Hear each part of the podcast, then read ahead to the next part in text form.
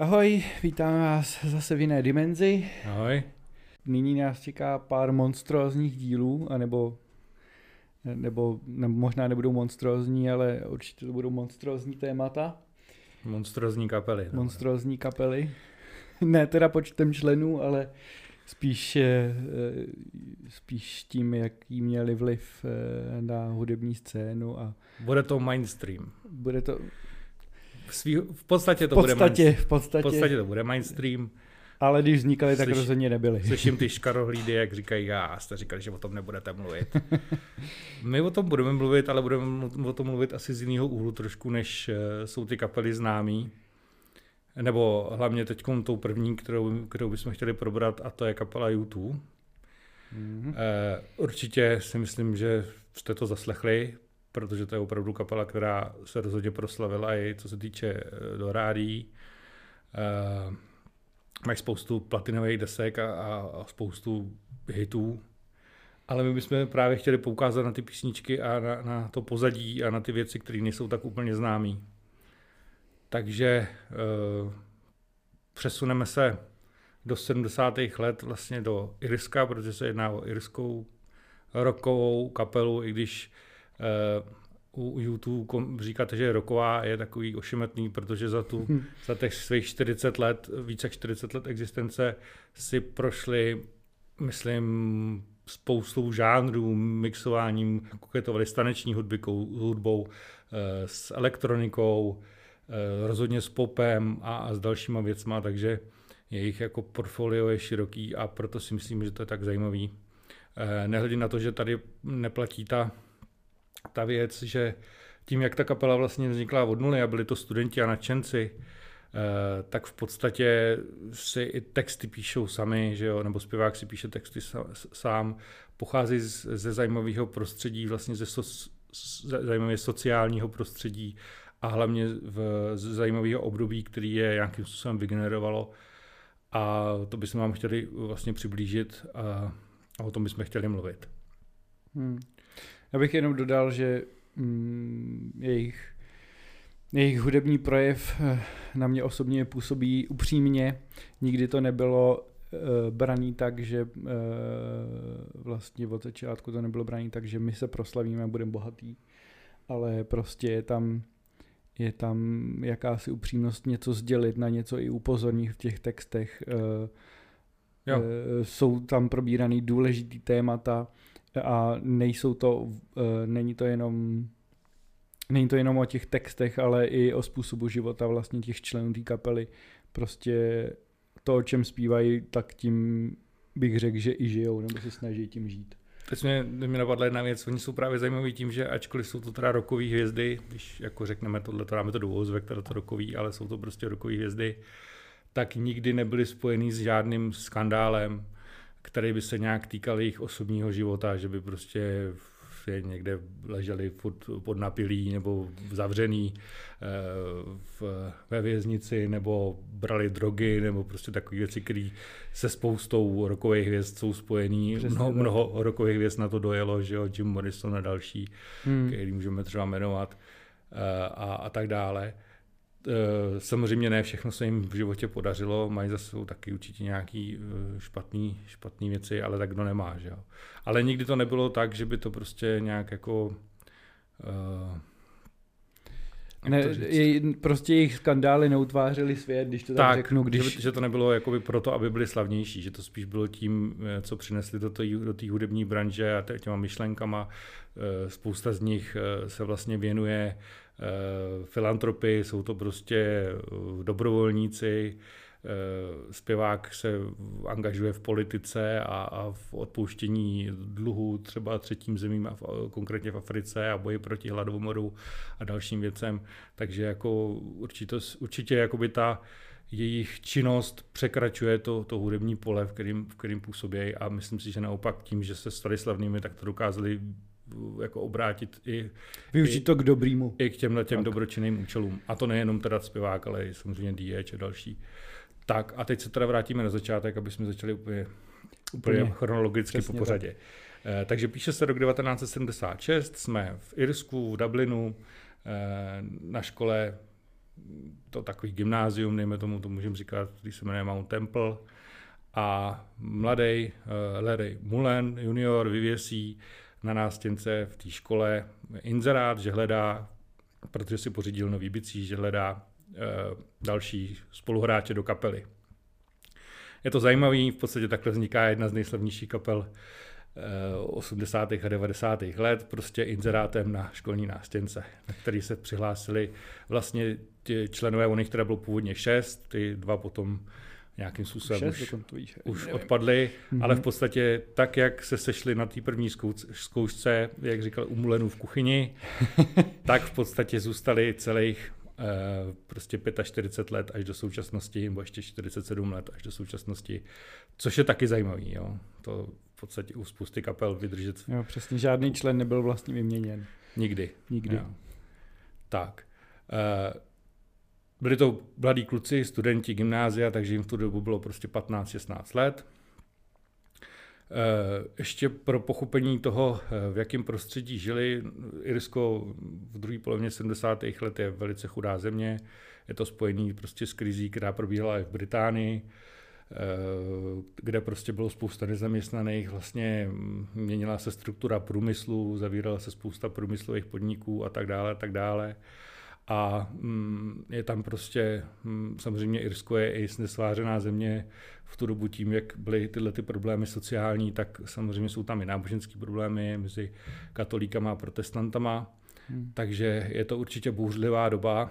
Je tam ještě jedna důležitá věc vlastně jakoby v soukromém životě zpěváka Bono, Bono, Bona, eh, který se svým vlastním jménem jmenuje Paul Hewson a to, že mu ve 14 letech vlastně zemřela jeho máma.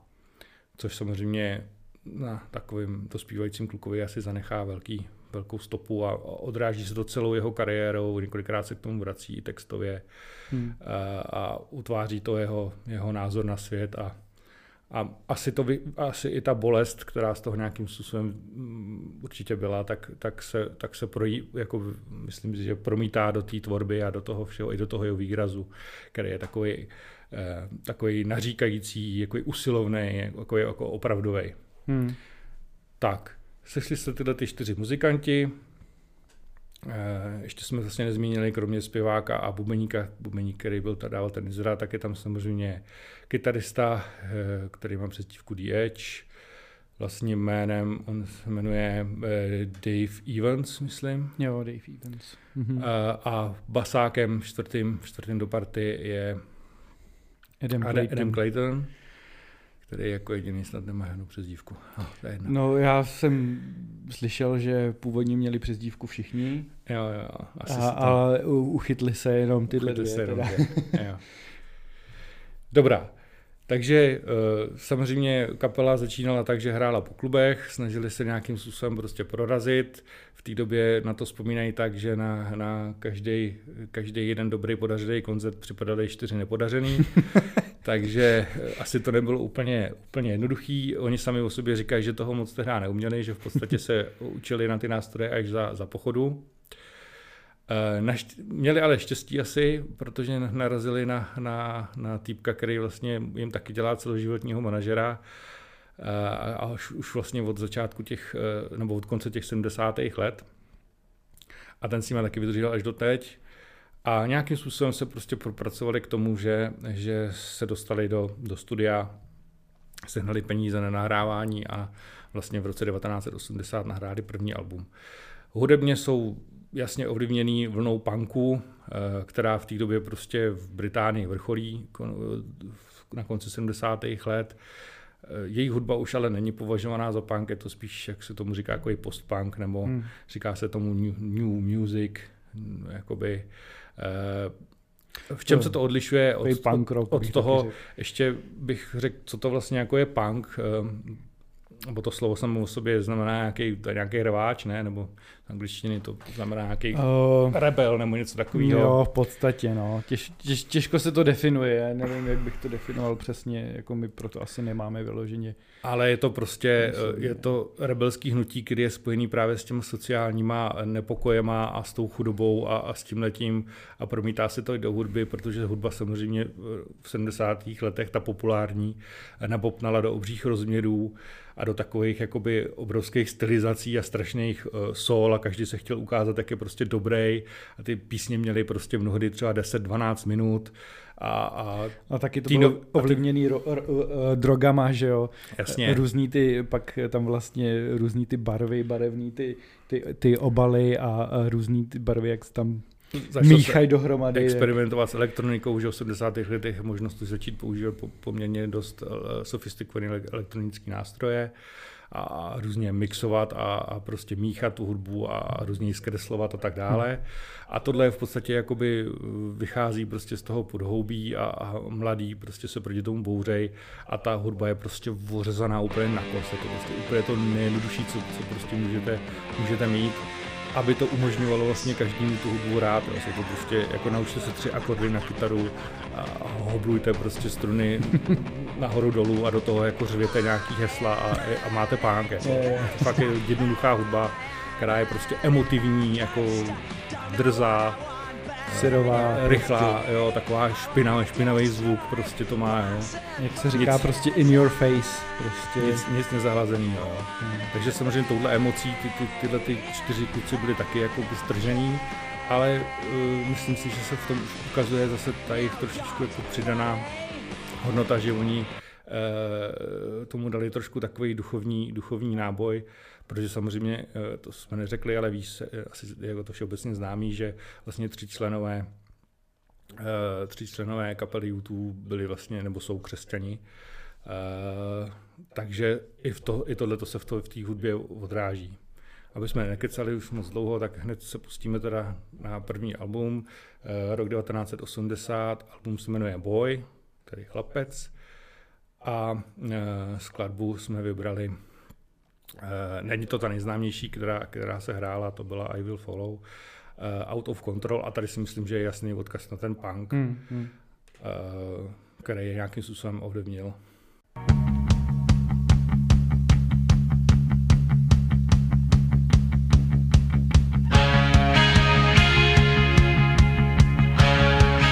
Takže basa je punková, kytara není teda. Kytara už je taková víc roková, no, tak jsou tam vyhrávky. Ale zpěv, jak slyšíte, tak ten zase punkový je, ten je takový neučesaný. Jsou to takový výkřiky prostě, nebo to zase úplně ne, ale je to takový, že mluvil jako občas to, ujede. No, no. Takový, je to takový divný.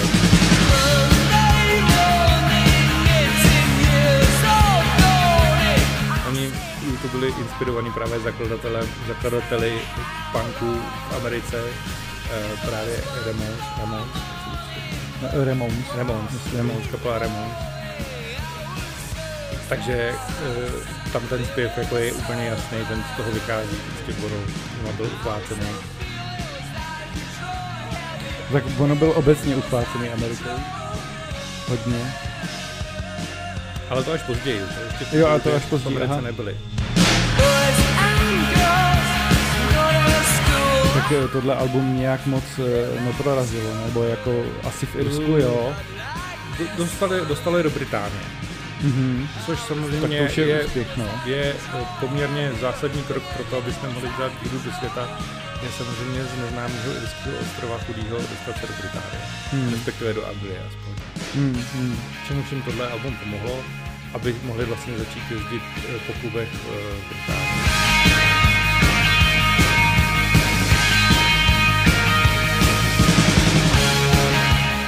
A na obalu je nějaký jejich příbuzný? Nebo, nebo ne, ne, ne, je to, to... No, je to nějaký známý někoho, jakoby mladší bratr vyfocený, ale, mm-hmm. ale jako mhm. příbuzný snad ne. Tady máš něco jako solo dokonce.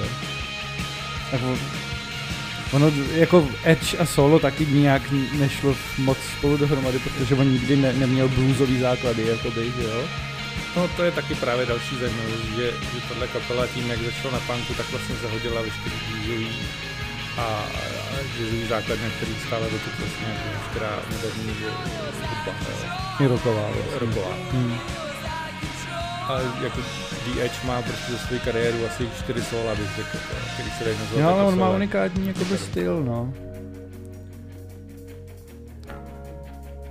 Tady máš vlastně úplnou změnu nálady, což v punkové písni prostě není normální vůbec, protože punkové písni mají dvě, tři minuty a, a furt se to tam drhne. Proto se to, řeší, proto se to právě zařizuje do toho postpunku, mm-hmm. který už jakoby, eh, ten postpunk vychází z toho, že tam je furt ta živelnost toho, toho punku, jakoby to mm-hmm. nadšení, taková ta jako, jakási divokost, ale už se nebude experimentovat.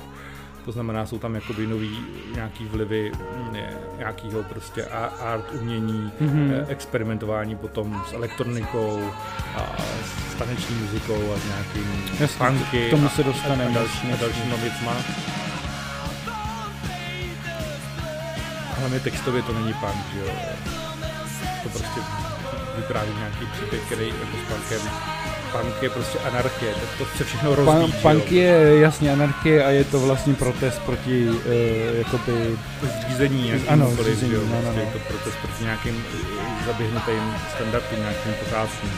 Když to tohle album je v podstatě, jakoby, dá se říct koncepční, protože mělo to téma toho dospívání, hlavně. Je to takový, na to, jako, jak byli mladí ty kluci v té době, hmm jo, není jim vlastně ani 20 ještě, hmm. je jim prostě 18, 19, 19, tak e, řeší jako zajímavý vyzrálý témata. Hmm.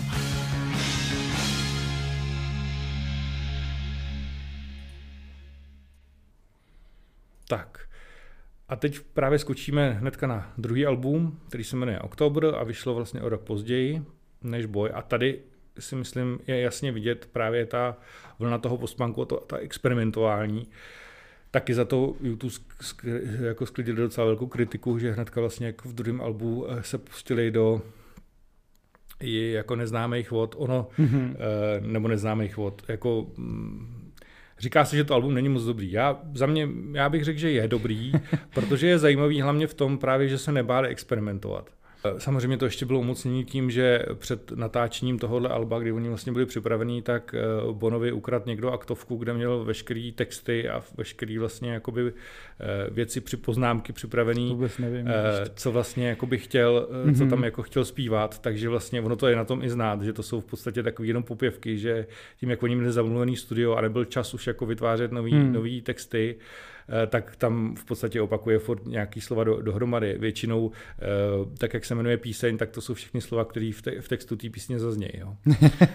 A, tím je to, a tím je to všechno. Takže je to tak jako na tom hrozně znát, že to je jako v podstatě až na pár výjimek bez obsahu. Tam, kde on si to pamatoval, tak samozřejmě nějaký text jako zreprodukuje. To je třeba u, to, u té mm, Gloria a u těchto těch. Mm-hmm. Ale kde si to nepamatoval, tak tam jsou vyloženě jako vidět, že vaří z vody. Jo. No já osobně teda mám Oktober radši než boj. Jako hudebně se mi líbí víc. Jo, a já myslím, že dozrálo časem právě, jo. A, a přijde mi jako, že je jako mnohem učesanější, že ten boj je jako t, nějaká ta syrová energie, se kterou se prostě do toho vrhli, ale mně to vždycky teda přišlo, že tady už je nějaká jako myšlenka vyloženě, i, nějaký jako experimentování, už tam vlastně začlenili to piano, že jo, v oktobru. A už je tady piano a je tady no, používat, začínají se používat ještě. i různé efekty a hmm. takové věci.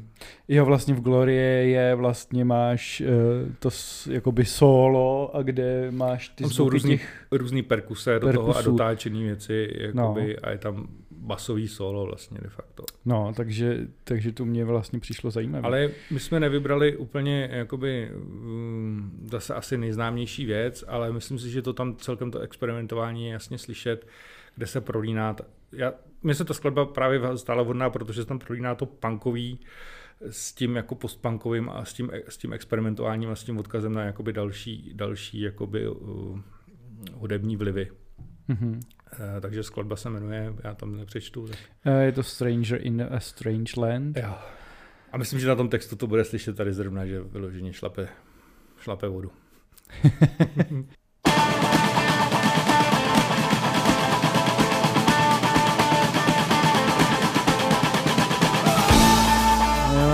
je pravda, že tady má hodně jakoby vokálních linek bez textů. Mm-hmm. Jo, tady do toho piano udlužený. Naše piano, na který hraje teda The Edge, kytarista. Že on, ten, on měl taky nějakou průpravu, hrál ano, na piano, ale na kytaru v podstatě neuměl.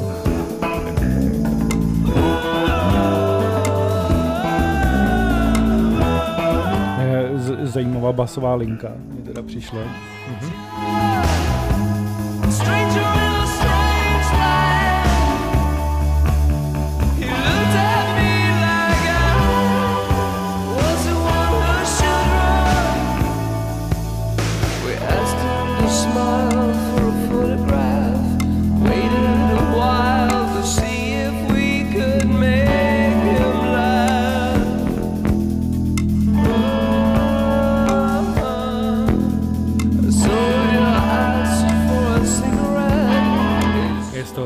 Taková alternativa.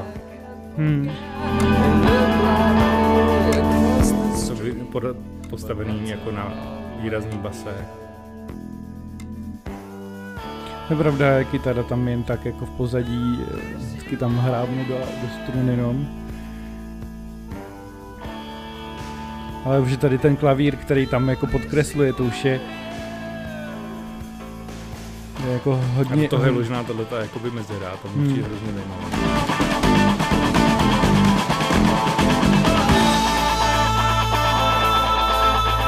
My jsme vlastně vyměnili, jak, jak si role je vlastně kytara s basou. Kytara tam začne být hlavní slovo a, a basa jenom... Ten text zase odkazuje na, na právě to, co jsme říkali, tu tragickou událost uh, zpěváka, že mu zemřela vlastně jeho máma. Mm-hmm. To, to několikrát tam myslím, že tam že zpívá Were Here. Mm-hmm. Je to jakýsi odcizení.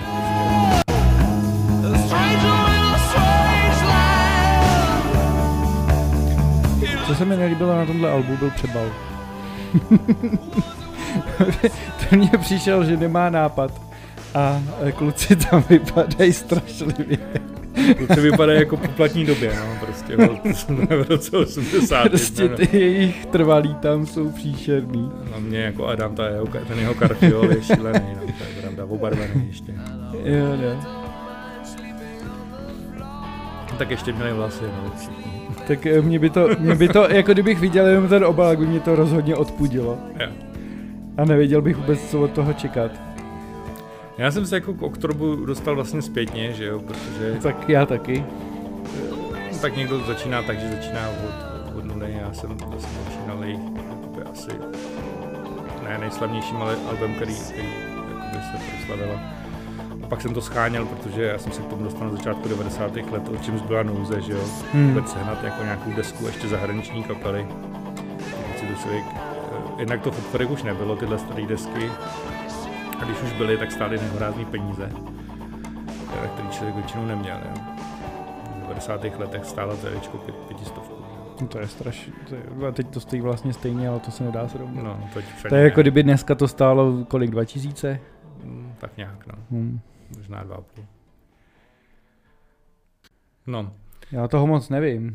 musíš, to, musíš to všechno říct, a tak jako... Uh, album War, album War je asi celkem zásadní v tom, že vlastně jim pomohlo že po té kritice vlastně toho oktobru od toho trošku upustili, od toho experimentování. I když zase ne úplně jako ty prvky, které tam zůstaly, jako piano a další věci, hmm. ale je to v podstatě první album, kde jim, kde jim vyšel nějaký jakoby hit první, aspoň v rámci teda Velké Británie.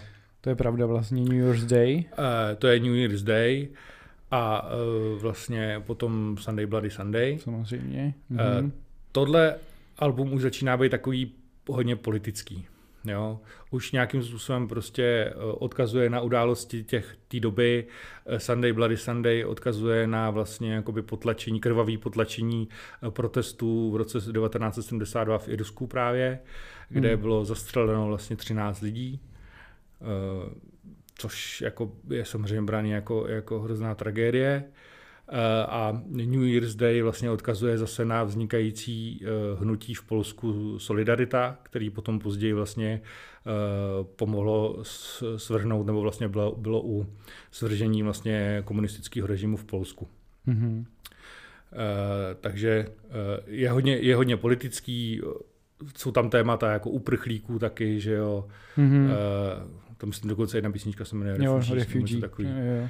A uh, téma odpuštění a tak dále a tak dále. Uh, je to takový první album, kde, si, kde vlastně si ten jejich styl bych řekl jako trochu sednul a už tam začínají být slyšet prvky těch pozdějších YouTube. Eh, hlavně co se týče edgeové kytary. Jo. Hmm. Já osobně, jak, jak jsem se k tomu dostal zpětně, tak, tak vlastně tyhle tři alba považuji za strašně provázaný stylově. Jo, tak, to jo, určitě jsou. Prostě jsou hrozně podobný, kdy jako ten vývoj je ještě nějaký jako pomalej. Aspoň pro mě a aspoň prostě jako z hudebního hlediska. Takže prostě tohle je jako tyhle tři alba, ty první považuji já za nějakou jako první éru YouTube kdy vlastně se nějak rozkoukávají a nějak uh, vlastně se snaží prorazit, prorazit ven. A, ale jako je tady taky hodně experim, nebo experimentů. Uh, určitě zůstalo piano a vím, že v písni Red Light mají ty zpěv těch žen, Mají tam nějaký, nějaký Jsou vlastně tam přidaný sbory. Sbory. Určitě zase jako neupl, neupustili úplně jako jakýsi experimentování a koketování jako s jinýma stylama. Ono taky YouTube je zajímavý, že je jedna z prvních vůbec kapel, která potom byla jakoby remixována. Jo. Eh, vlastně a mhm. první věci jsou právě tady z Alba War z roku 1983. Remixy to potom byla samozřejmě záležitost jako módní záležitost hlavně 90. let, kdy je, se vzali jakoby eh, starý eh, rokový písničky a předělali se prostě do moderní taneční hudby. Jasně. Ale jako mhm. YouTube vlastně k tomu dali svolení jako jedni z prvních a byli průkopníky vlastně tohohle vůbec, toho stylu. Mm-hmm. A vlastně už tyhle písničky z Alba z roku 83 vlastně byly remixované. Takže vidět, že oni jakoby tu, eh, to nadšení prostě pro nové technologie, pro nové jakoby postupy a pro novou muziku sdílejí vlastně od začátku. Hmm, že z toho nebáli vůbec. Ne. Hmm. To jsme vybrali, já tam Ty jsi vybral. Like a Song. Jo. Což... Zase, není to nejznámější, rozhodně nejznámější věc. Hmm teď si myslím, že si najdete kdykoliv, když budete chtít poslechnout. Eh, Sunday Bloody Sunday je hodně známý, to si to myslím, je že, prostě, že... hraje to se to snad na skoro každém koncertě. Určitě tomu, i v českých rádích se to podle mě hraje do dneška. Pře, přesně tak.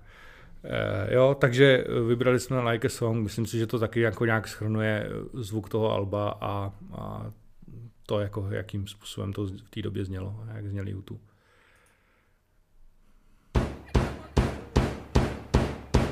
Ale ten kopák je strašný. To je naklepávání řízků. je to podmíněný tou dobou prostě, no. Jasně, no. Ten zvuk je takový hrubý. Prostě. Ne, tak naštěstí, naštěstí to nejsou čistý osmdesátky přece jenom, jo.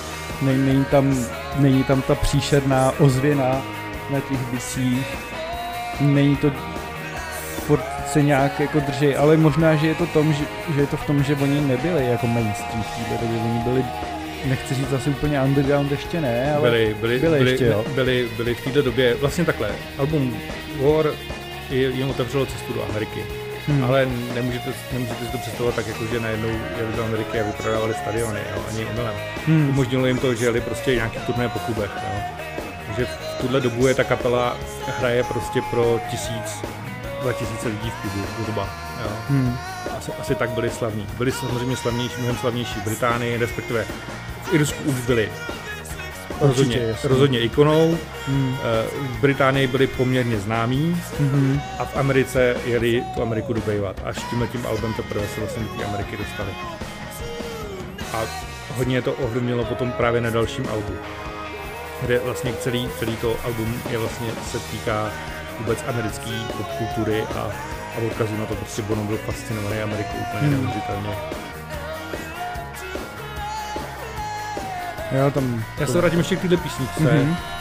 Je to vidět zase, je to, má, má to podobný takový styl, jedeme jakoby jako na tom albu Boy, je tam odkaz zase na ten, na ten punk trošičku, mm. jo, v tom rytmu. Ale už jsou zase do toho vložený různý mezihry, zajímavý. No, změna rytmu, změna nálad, prostě ne, nedrží se to jedné linie.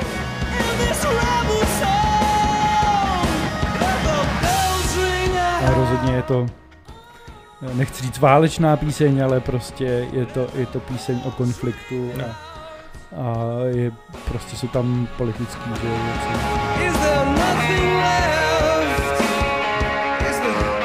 Ale už je slyšet, že Bono, přestože, přestože do toho dává všechno,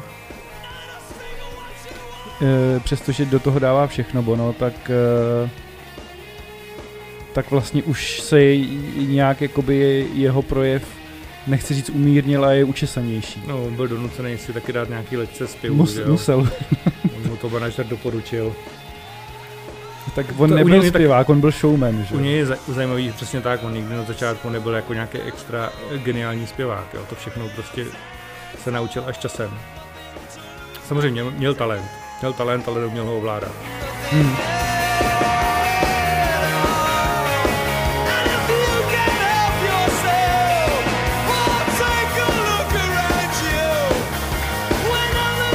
nejvíc to bude poznat na tom dalším albu, kde vlastně už kde vlastně už měli vlast producenta a o tom budeme mluvit.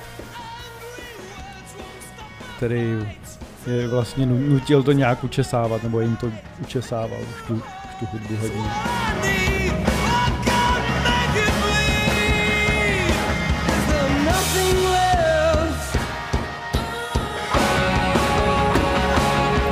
Jura, to taky ještě, když tady vlastně slyším ten backing vokál, že eh, což je zajímavý, vlastně od začátku DH vlastně byl lepší zpěvákem hmm. než uh, Bono. Dokonce oni na začátku jako měli vůbec s tím problémy, jestli by Bono vůbec měl zpívat. Jo? On tam teda původně přišel jako kytarista. Ale kytarista on taky není jako nic moc. tak to ani nevím. Takže vlastně uh, uh, oni z toho potom v těch pozdějších fázích hrozně těžili, že vlastně je DH rovnocený, nebo jo, určitě rovnoceným zpěvákem jako Bono. No v nějaký písni si dokonce dělali srandu, že vlastně lidi ne, je nerozeznají jejich hlasy mm-hmm. a e, první, první sloku nebo první link, linii zpívá Edge a pak Bono. Ano. A já nevím, která to je, protože to taky nepoznám. A on je víc, těch písniček. Je to takový jejich inside joke, no. Tohle.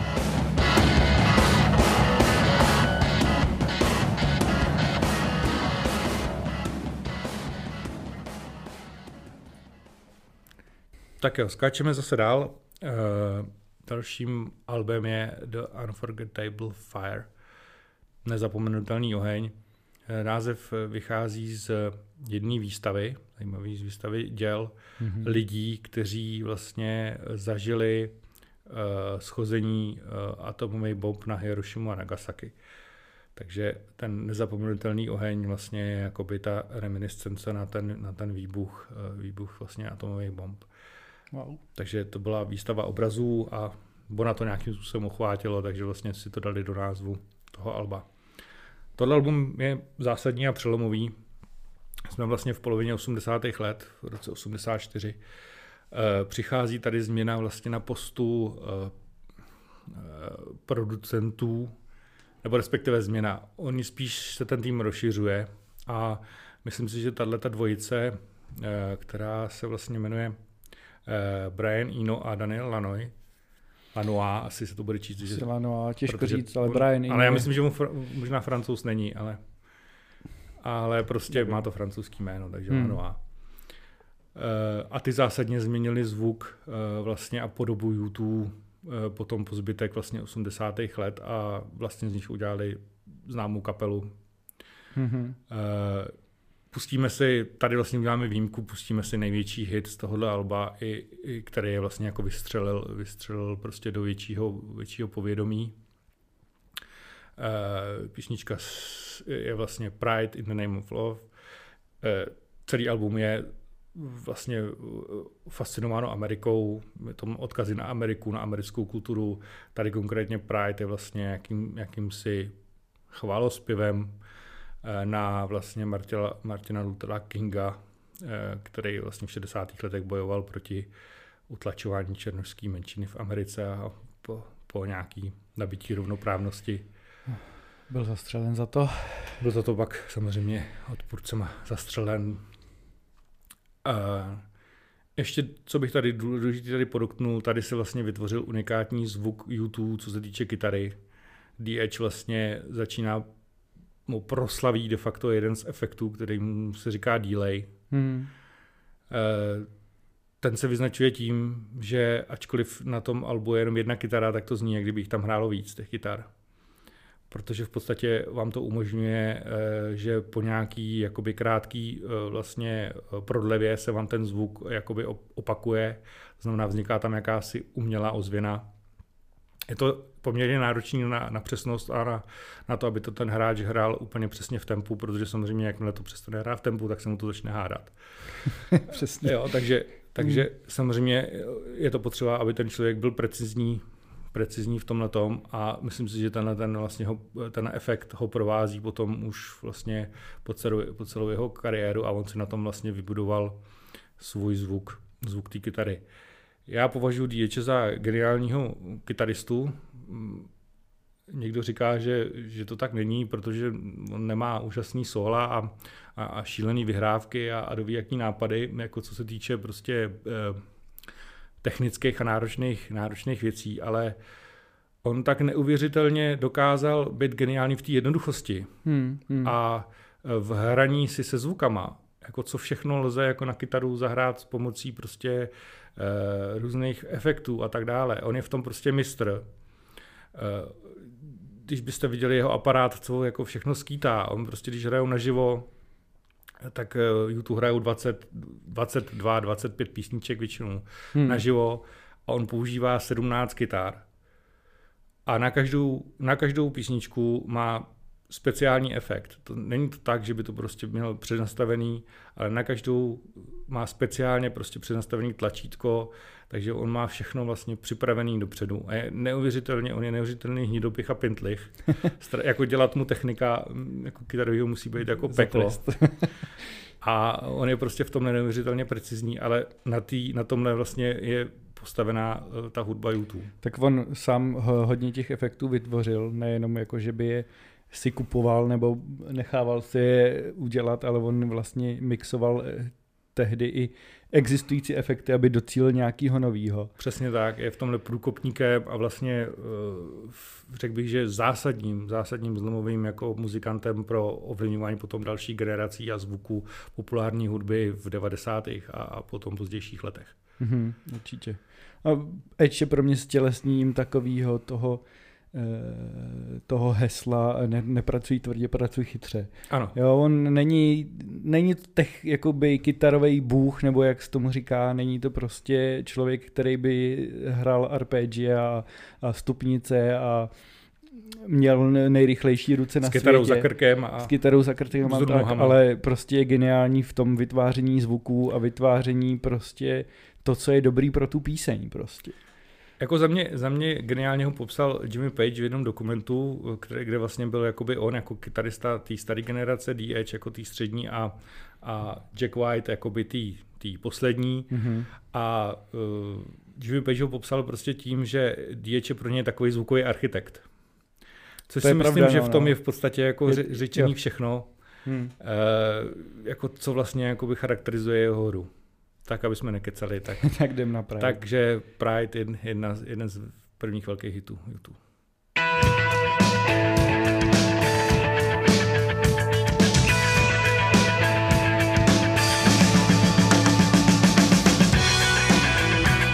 prostě tohle je klasická edgeovská kytara. Ano.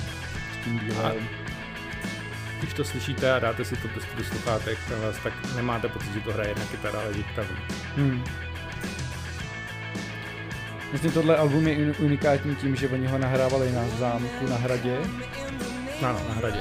Na, na tomhle? Jo. No to není Slingcast, ale. To ne, na, na. Jo, na Slingcastu, ano. Na Slingcastu ho, ho nahrávali.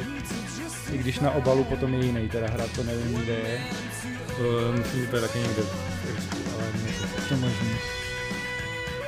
Kde vlastně byla přirozená ozvěna, kteří to nahrávali ve velkých místnostech v tom teda nejsou ničím novým, jo. Tohle tu už dělali mm, Led Zeppelin třeba, ty nahrávali no. taky, ano, ty nahrávali eh, jedno z, z zásadních al na nějakým taky sídle venkovským, na nějakým mm-hmm. taky zámku. Nahrávali ho ve schodišti, v takový hale vlastně vysoký, mm-hmm. kde měli postavený bicí.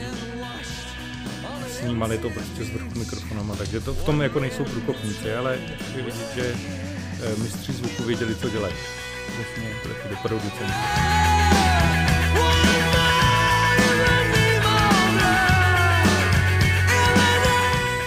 Odkaz ještě teda na Martina Luthera, Luthera Kinga je ještě v písni MLK, což je v podstatě taková rozloučení nebo hmm, requiem, nevím jak jo, to říct. Je to taková písnička na rozloučení. Je to, i, jako, je to úplně poslední na, na, vlastně na konci alba, je taková klidná a vlastně se tam zpívá sleep, sleep tonight, jako spí. A jako, se punkem to asi nemá nic společného. No já myslím, že tady jako tímhle album je opouštíme právě jakoby vody toho punku a i toho punku. V podstatě v tuhle chvíli už vlastně si začali utvářet svůj vlastní styl. Je to obrovský přerod. Jako tohle album je opravdu přelomový, i když mám pocit, že je často opomíjený. Mm, je přestože, přestože z něho teda vzešla tahle písenka Pride, která jako je velký hit, ale, ale všechny ostatní nejsou tak známý. Kromě snad ještě Bát, kterou jako často hrávají. Se často hraje a ještě se hrávala uh,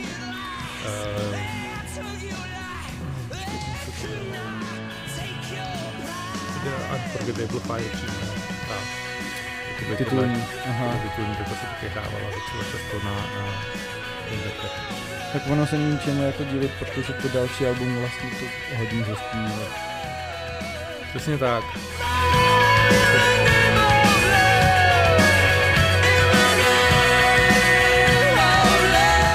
Vlastně důležitý druhý hlas, že je vlastně Edge.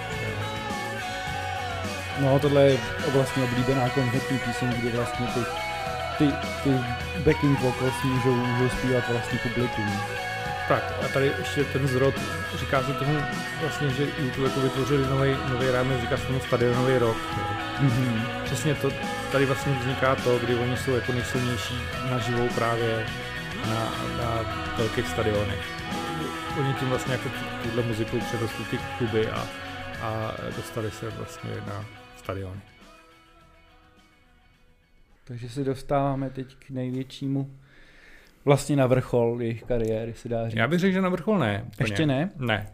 E, dostáváme se vlastně k úplně zásadnímu albu, který je vlastně proslavilo celosvětově, hlavně teda samozřejmě v Americe, kde, jako, kde to vylítlo prostě úplně jako nahoru teď jsme se bavili o tom, že proda, prodali prostě jednotky, maximálně třeba 2, 3, 5 milionů jako kusů alba hmm. a e, vychází album, který se jmenuje Joshua Tree. Je to podle jednoho vlastně národního parku v Americe.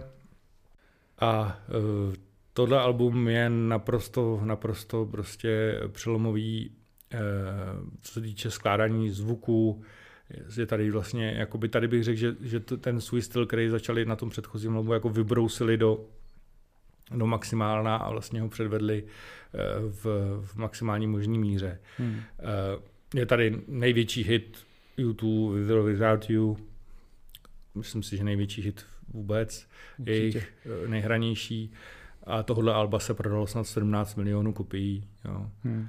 nebo kolik, což je prostě šílený číslo rozhodně doporučuji, jestli jako chcete začít, začít YouTube, já jsem vlastně začínal tady tímhle albem, jo, hmm. i když jako samozřejmě ne v té době, kdy vyšlo, to jsem ještě byl na to moc malý. Nicméně samozřejmě tady vládnul, tady vládnul komunismus, takže hmm. až do nějakého roku 1990 jsme neměli vůbec jako podintí, že někde, někde existuje nějak, nějaký YouTube. Uh, já se o tom musím podělit, protože to pro mě jako zásadní, zásadní věc. V podstatě byl jsem u kamaráda, který už v té době byl o dost starší než já, vydělával už nějaký peníze, on byl taky šílenec do hudby, pořídil si obrovskou prostě hi soustavu technik, někde se to z Německa, dal to, dal to těžký prachy, jaký 40 tisíc nebo kolik, což jsou strašní peníze. Eh, mluvíme se o roce asi 1993, abyste měli představu, jo. A samozřejmě eh, do toho, do toho vlastně měl CDčka a já jsem se tam nějak ocit s chodou okolností u něj A říká, hele, pojď, já ti něco pustím, to si ještě v životě jako neslyšel. A můžu říct, že přesně tak, to jsem v životě ještě neslyšel. Jednak teda samozřejmě tím, že ta produkce byla kvalitní, ale eh, v podstatě tohle je moment, od kterého já se nějakým způsobem pídím jakoby po zajímavé hudbě. Hmm. Byť to vlastně mi to zprostředkovali YouTube, což je jako, když to řeknu, komerční kapela. Ale musíte si uvědomit, že to je rok 87 a takhle v té v té době žádná jako popová hudba nezněla.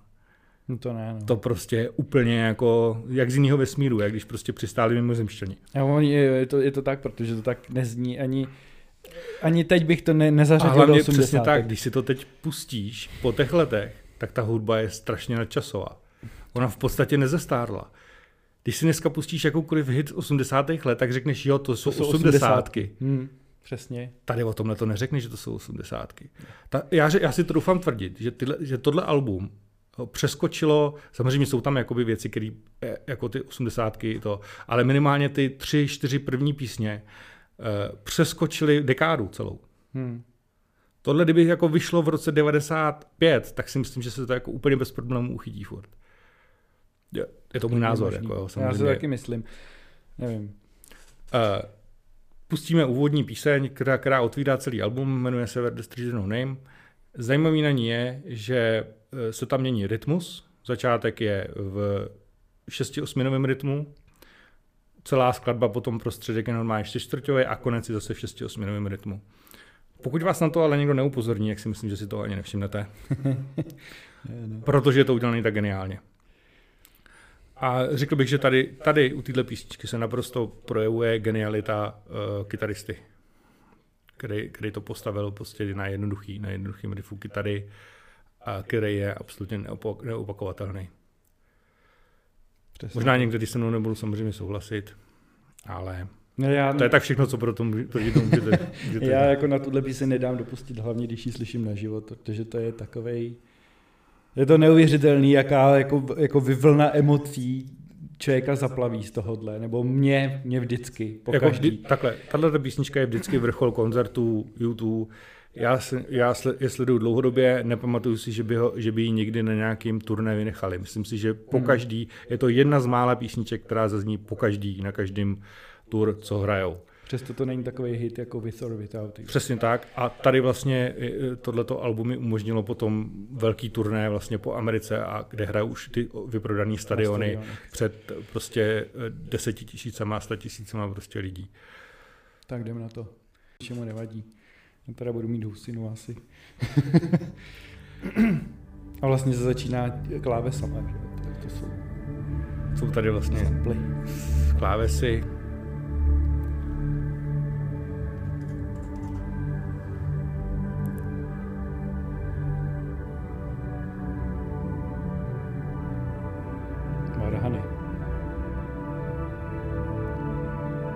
tohle, jako když tohle slyším, tak se fakt vždycky, vždycky vidím, jak jsem u toho kamaráda v tom biváku v roce 93.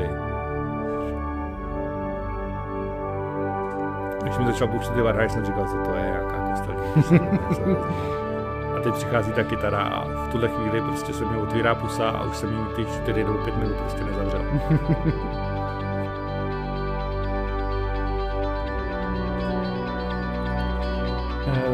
textově to odkazuje taky na, na, ten, na to potlačení toho, ne, ne, ne, ne teď si nejsem právě jistý. Řekl bych, že tato, textově je tato písnička taková apolitická i spíš bych řekl, že taková duch, duchovně zaměřená. Hmm.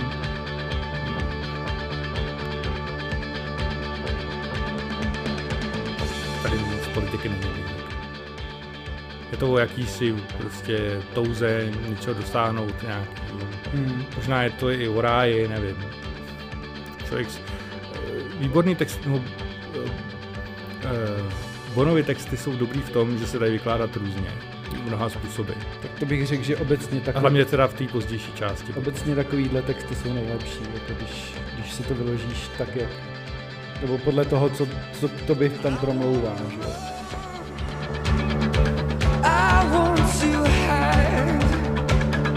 něčím, že člověk snaží, je něčím svázaný, že jo. Je to od nějaký touze prostě se někam do, něčeho dosáhnout, někam hmm. jako Může to být touha duchovní, může to být touha prostě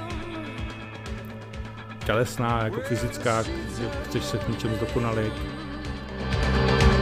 A tady už prostě Bonův hlas je ustálený, takhle už ho vlastně od téhle doby ho, jako, nebo od tohohle alba už ho budeme takhle jako slyšet všude. Hmm. Jo, jakože je plný emocí, ale už je to jako učesaný, už je to už je to prostě nějak skrocený, když tak řeknu. No.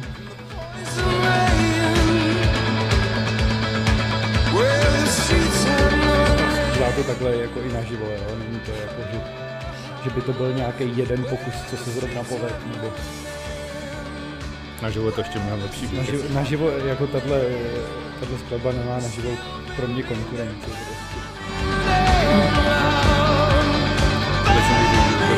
YouTube, jako, eh, jestli přemýšlíte o tom, jako je jít na nějakou kapelu a vidět naživo, tak doporučuji ještě dokud hrajou. Jestli budou nějaký turné, běžte na YouTube, i když nejste fanouškem, nikdy jste je neslyšeli. Myslím si, že tak zajímavý koncert dlouho neuslyšíte. Problém je, že musíte jet asi do To Německa. bohužel do zahraničí jediná možnost, kdy hráli YouTube v Čechách, bylo v roce 1997, kde jsem teda byl. A to od té doby už tady nehráli. No. Hold, naše stadiony jsou na ně už moc malý. to je problém. Není kde.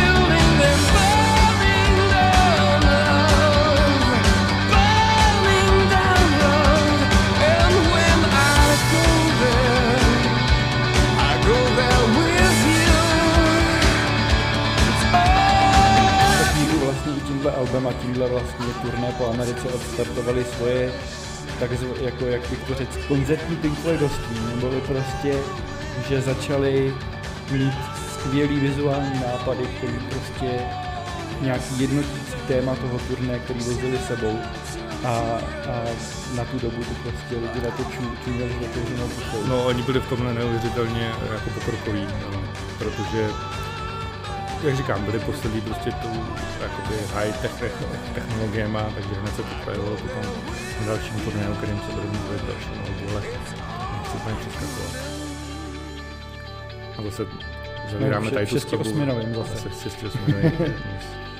Ani jste si toho nevšimli, se znám změnil dvakrát rytmus. Tady je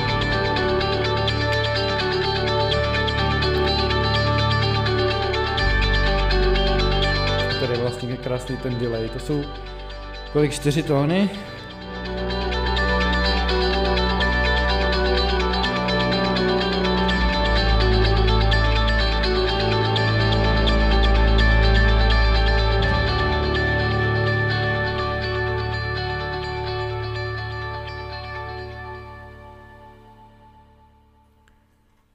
Eh, Tak jo, než se dostaneme úplně k dalšímu albu, který je opět přelomový a opět neuvěřitelně komerčně úspěšný, tak si ještě řekneme, co vlastně následovalo po tomhle Joshua 3, takže následovali, mm, následovalo velký tour, který v podstatě trvalo tři roky, eh, po Americe, po Evropě, pak zase znova po Americe. Ono se to tour několikrát vlastně přeměnovávalo a během toho tour vlastně je nahraný další album. Jedná se teda o album eh, Riddle Ham. Podle mě se tam neudálo nic, nic zásadního na něm, je to kombinace živých a studiových nahrávek právě v průběhu těch, eh, těch eh, turné, eh, vlastně od roku 87 až do, do roku 89. A jediná písnička, která stojí za zmínku, je ta poslední All, all I want is you. All I Want Is You. Všechno, co chci, seš ty. Tu vám teda ale hrát nebudem. Co tady ještě k čemu tady jako dochází, k tomu je natočený i film stejným jménem Rettenham, který potom běžel v kinech. Trošičku, co se samozřejmě stalo, že jo, jako mladí kluci, vemte si, že v tuhle dobu jim je nějakých 25 zhruba, 26. Hmm. Uh, jsou, No, skoro 30 už. No, jsou- ze, jsou nakopnutý prostě z toho, že hráli po klubech, byli tedy, dejme tomu, trošku známí, ale najednou jsou z nich prostě celebrity. Amerika z nich šílí, Hmm. kam prostě přijedou, vyprodají stadion, kde je prostě 80-100 tisíc lidí a uh, trošku jako upřímně jim to zamotalo hlavu. Jo? Takže eh, jednak uh, tímhle tím dvojalbem jsou trošičku nařčený z nějakého megalomanství a že si o sobě moc myslejí, protože oni tam odkazují jakoby na kořeny zase americké kultury, že jo, vracejí se vlastně k bluesu. Zajímavý až vlastně na tomhle albu, který je vlastně v, eh, řádově vlastně sedmý studiový, eh, tak se teprve vrací ke kořenům rockové hudby, k bluesu a k rock'n'rollu a k takovým věcem a jsou tím fascinováni. Ono spíš by to měla být taková podstat té kultuře, než že by si jako ze sebe chtěli dělat nějaký ikony, ale asi to nebylo úplně správně vysvětlený. Ono, eh, natočilo se strašného materiálu, z toho se sestříhalo dvouhodinový film, a, a, který měl být plný rozhovorů. V podstatě z z těch rozhovorů tam skoro nic není, protože kdykoliv se zapla kamera, tak chlapci nebyli schopni nic říct. Takže no prostě jak si ta výpovědní hodnota, která, která asi na, na začátku byla eh, jako strašně chválihodná, tak, tak na konci v podstatě vyzněla vníveč. Hmm. Uh, takže jsme na konci této éry tě po těch turné, který byl super úspěšný. Poslední koncert, který vlastně to završoval, byl, byl na Silvestra roku 1989, hrajou vlastně doma v Dublinu. Je to novoroční koncert, je z toho i záznam, jmenuje se to New Year's koncert. Mhm. A tam vlastně na konci Bono říká, musíme se nějakým způsobem stáhnout uh, sami do sebe a bylo to nádherný, ale YouTube si to potřebuje vysnít znova. Trošičku jsou takový vyčerpaný, bych řekl. Jo. Je to tam na nich jako asi hodně znát a, a e, dokonce se spekuluje, jestli se ta kapela nerozpadne, jestli to není, není, není konec YouTube, jestli je ten Hmm. úspěch jako nezabije. Takže protože je to takový monstrózní téma, tak jsme se rozhodli rozdělit ho na dvě části a v tuto chvíli bychom se s váma chtěli rozloučit. Ale nezoufejte, fanoušci YouTube. Bude ještě druhá část, kdy vám dopovíme ten zbytek, jak to bylo a jestli neumřeli, tak žijou dodnes. Takže, Takže zatím ahoj, Zatím ahoj. mějte se krásně. Čau.